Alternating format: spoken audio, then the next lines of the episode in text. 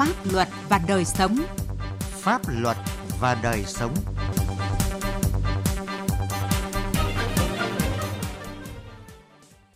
Kính chào quý vị và các bạn. Chương trình Pháp luật và đời sống hôm nay, chúng tôi xin chuyển tới quý vị và các bạn những nội dung chính sau đây.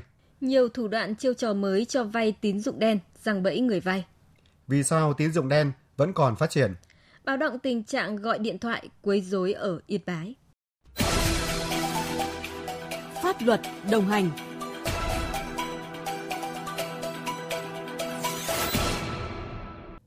Thưa quý vị và các bạn, thời gian qua, lợi dụng tình hình dịch COVID-19 kéo dài, đời sống người dân gặp nhiều khó khăn, các hoạt động tín dụng đen cho vay nặng lãi gia tăng, diễn biến phức tạp tại nhiều địa phương trong cả nước. Tại tỉnh Quảng Nam, những bẫy tín dụng đen được răng ra ngày càng tinh vi, biến tướng dưới nhiều hình thức.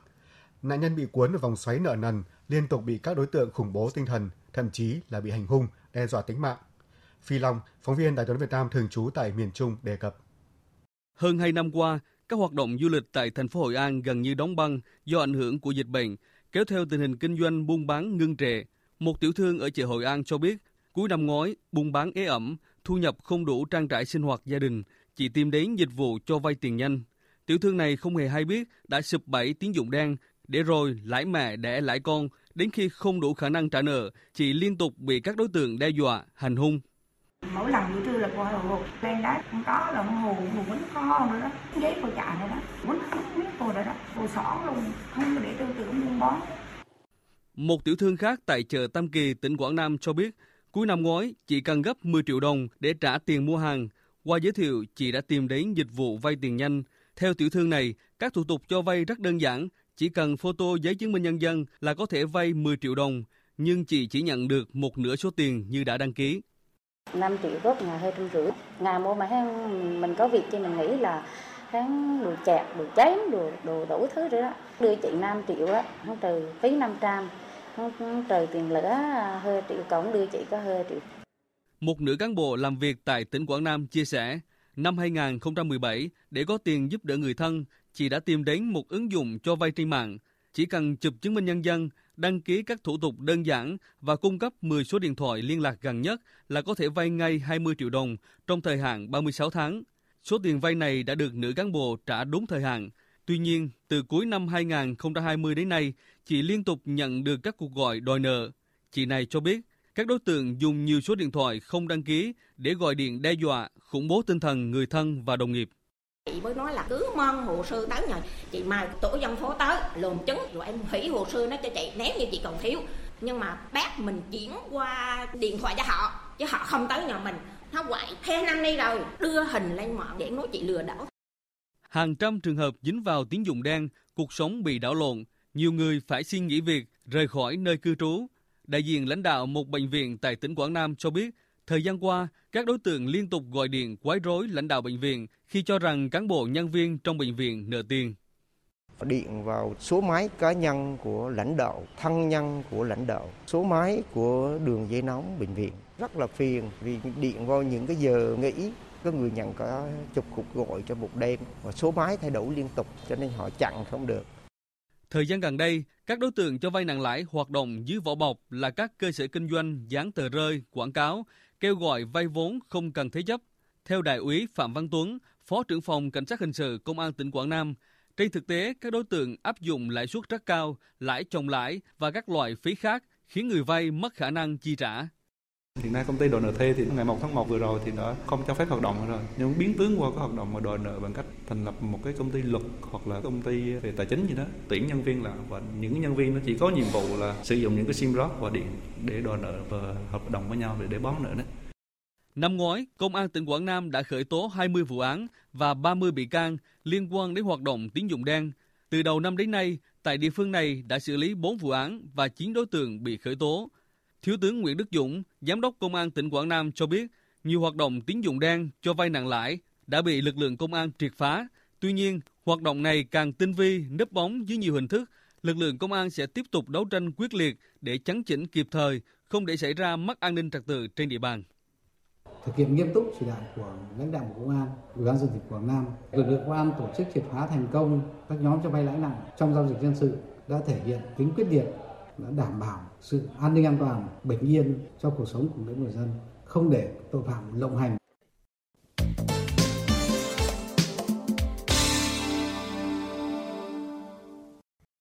Thưa quý vị và các bạn, như chúng tôi đã đề cập, hoạt động tín dụng đen đã và đang diễn ra ở nhiều tỉnh thành trên cả nước với sự phức tạp kéo theo các hành vi vi phạm pháp luật khác như cố ý gây thương tích, bắt giữ người trái pháp luật, gây dối trật tự công cộng, làm nhục người khác và các vi phạm pháp luật về cầm cố, thế chấp tài sản.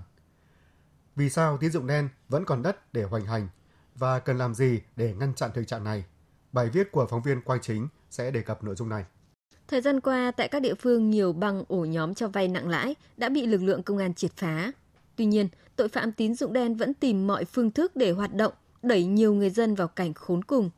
Trả lời trước diễn đàn Quốc hội, Bộ trưởng Bộ Công an Tô Lâm cho rằng, nhu cầu vay vốn của người dân rất lớn, trong khi các tổ chức tín dụng chưa đáp ứng yêu cầu nên dễ nảy sinh các hoạt động cho vay trái quy định của pháp luật. Phần lớn các cái tổ chức tín dụng đen cầm đầu đều là những cái đối tượng hình sự cộng cán, có tiền án tiền sự, côn đồ hung hãn, lập thành các cái băng ổ nhóm, siết nợ, đòi nợ thuê, rồi sử dụng vũ khí để đe dọa, đánh đập khủng bố tinh thần, truy ép, truy sát con nợ dẫn đến chết người và gây thương tích. Nhiều nơi là cái hoạt động tín dụng đen này như là cướp ngày gây ra cái bức xúc rất lớn trong nhân dân. Chúng tôi cũng xác định những cái tổ chức mà cho vay tín dụng đen này đây là một cái loại hoạt động tội phạm, đặc biệt là với những cái tổ chức mà đã xác định được là những cái đối tượng tội phạm hình sự cầm đầu tổ chức thành những cái băng nhóm thì đây cũng là những cái đối tượng tập trung vào đấu tranh. Tín dụng đen là hoạt động cho vay và huy động vốn trái pháp luật do một người hoặc một nhóm người thực hiện với lãi suất rất cao, núp bóng giao dịch dân sự. Nhưng việc xử lý hình sự các tổ chức và cá nhân về hành vi cho vay nặng lãi lại không đơn giản.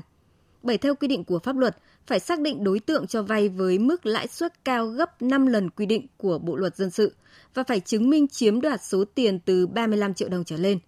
Các đối tượng cho vay tín dụng đen thường lách luật bằng cách ghi giấy nợ không rõ ràng, lấy lãi theo ngày nên rất khó xác định dấu hiệu vi phạm.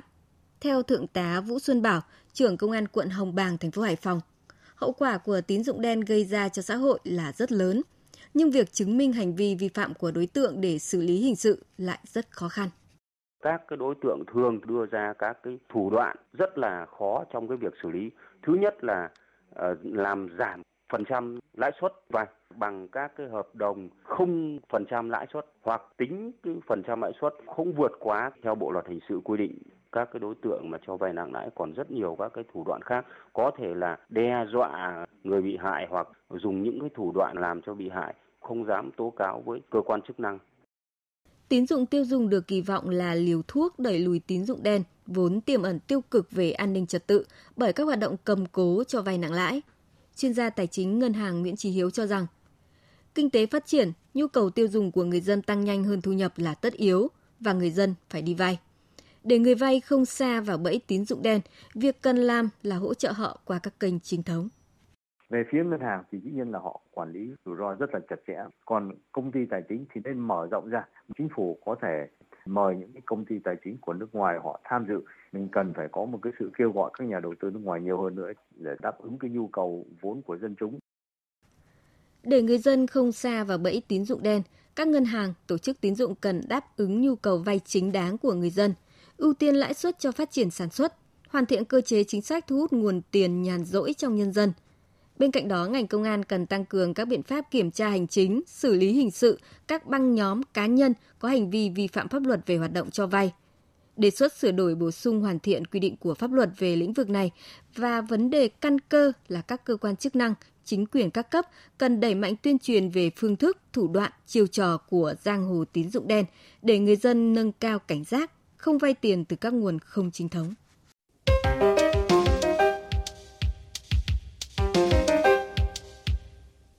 Thưa quý vị và các bạn, thời gian gần đây, nhiều người dân và doanh nghiệp ở Yên Bái đã bị các đối tượng lạ xưng là nhân viên của tổ chức tài chính, đơn vị cho vay tiêu dùng, sử dụng nhiều số điện thoại khác nhau gọi điện đến, nhẹ thì nhắc trả nợ, mời chào cho vay, nặng thì đòi nợ với những lời lẽ thô tục, hăm dọa, quấy rối, dù đa phần họ không liên quan đến những khoản vay mượn hay nợ nần ai. Điều này đã ảnh hưởng lớn đến tinh thần, tổn thất tài chính, phiền hà cho tổ chức và cá nhân. Ghi nhận của Thừa Xuân, phóng viên Đài tiếng Việt Nam thường trú tại khu vực Tây Bắc. Anh Đặng Văn Thành ở thành phố Yên Bái, tỉnh Yên Bái cho biết, cuối tháng 4 vừa rồi có rất nhiều số điện thoại lạ gọi đến số máy của vợ chồng anh chửi bới, đe dọa, khủng bố tinh thần. Đặc biệt vào ngày 4 tháng 5, có người lạ gọi cho mẹ vợ anh đe dọa sẽ bắt cóc cháu, dọa giết nên gia đình rất hoang mang lo lắng. Theo anh Thành, nguyên nhân xuất phát từ việc anh có vay tín chấp 53 triệu đồng của công ty tài chính FE Credit, nhưng thực tế anh chỉ nhận được 50 triệu đồng. Theo thỏa thuận, anh Thành phải trả cả lãi và gốc mỗi kỳ là trên 3 triệu đồng cho đến khi hết, với tổng số tiền phải trả là khoảng gần 80 triệu đồng. Tuy nhiên, sau khi trả được 4 kỳ, do dịch bệnh khó khăn nên anh không thể trả được như thỏa thuận. Sau đó nhân viên FE có gọi đến đồng ý cho trả dần. Tuy nhiên, ngay sau khi anh trả thêm tiền vào cuối tháng 4, các đối tượng xưng là nhân viên của FE Credit vẫn không buông tha. Em cũng nói chuyện với bên FE thì bây giờ trong lúc nó khó khăn ấy thì em muốn bảo là thôi để cho em giả dần hàng tháng tháng giả khoảng 2 3 triệu thì không đồng ý. Sau mà giả 3 triệu thì người ta đồng ý không giả được mấy hôm ấy, người ta lại gọi dọa bắt giả hết. Anh Đỗ Trọng Chiến ở phường Nguyễn Thái Học, thành phố Yên Bái, thời gian qua cũng bị nhiều số điện thoại lạ gọi đến quấy nhiễu đòi tiền. Lý do mà các đối tượng đưa ra là vì anh Trịnh Xuân Hát, người làm cùng anh, vay của họ 2,5 triệu đồng chưa trả. Lúc đầu anh tưởng thật nên bảo đưa số anh Hát để chúng tự liên hệ trao đổi giải quyết vì anh không liên quan đến khoản vay đó.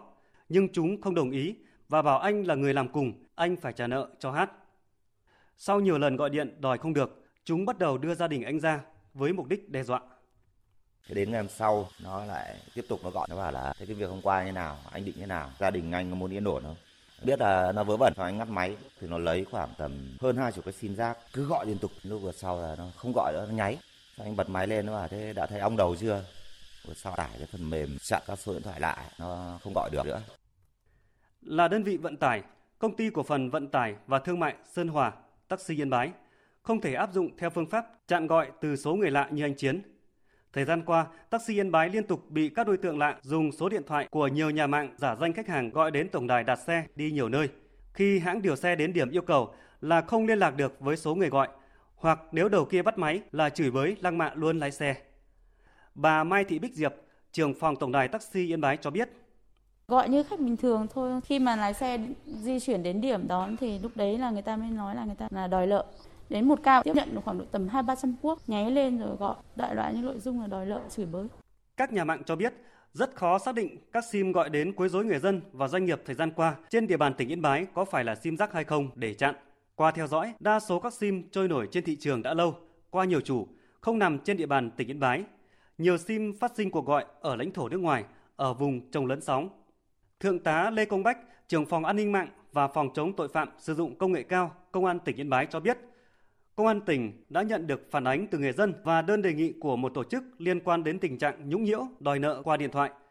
Hiện đơn vị đang trong quá trình xác minh, điều tra xử lý theo quy định của pháp luật. Thượng tá Lê Công Bách cũng khuyến cáo người dân phải hết sức thận trọng khi thực hiện các giao dịch qua mạng Internet. Khi đi vay tiền phải xác minh đúng rõ cái nguồn gốc, cái nơi mình vay đối với các ngân hàng, các công ty tài chính, đảm bảo làm sao vay nó phải đảm bảo đúng theo cái quy định của pháp luật. Cái vấn đề thứ hai trong các quá trình mà sử dụng những cái thông tin cá nhân của mình. Ví dụ như sử dụng một số những cái liên quan đến ờ, các app trên mạng ờ, internet thì phải chú ý đến cái việc là phải bảo mật cái thông tin cá nhân của mình. Và người ta yêu cầu có cấp quyền truy cập với danh bạ, truy cập camera, truy cập về micro các thứ, đề nghị công dân là không cấp quyền. Tỉnh Yên Bái hiện có 6 công ty tài chính với hàng trăm điểm giới thiệu dịch vụ cho vay thông qua mua sắm, cho vay bằng tiền mặt. Một phần do người dân chưa lường hết được những rủi ro, một phần do thủ tục vay đơn giản hơn so với hệ thống ngân hàng, nên nhiều người dân Yên Bái đã tìm đến các dịch vụ cho vay này. Vì một lý do nào đó, khoản vay quá hạn trả thì bị các đối tượng nghi đòi nợ thuê, dùng nhiều hình thức gây áp lực, đe dọa từ bản thân người vay đến người thân, gia đình, bạn bè, công ty của họ. Điều này gây nhiễu loạn, bức xúc trong xã hội, rất cần cơ quan chức năng có biện pháp chấn chỉnh kịp thời. Quý vị và các bạn vừa nghe chương trình Pháp luật và đời sống của Đài Tiếng Nói Việt Nam. Chương trình hôm nay do biên tập viên Quang Chính biên soạn. Cảm ơn quý vị và các bạn đã chú ý lắng nghe.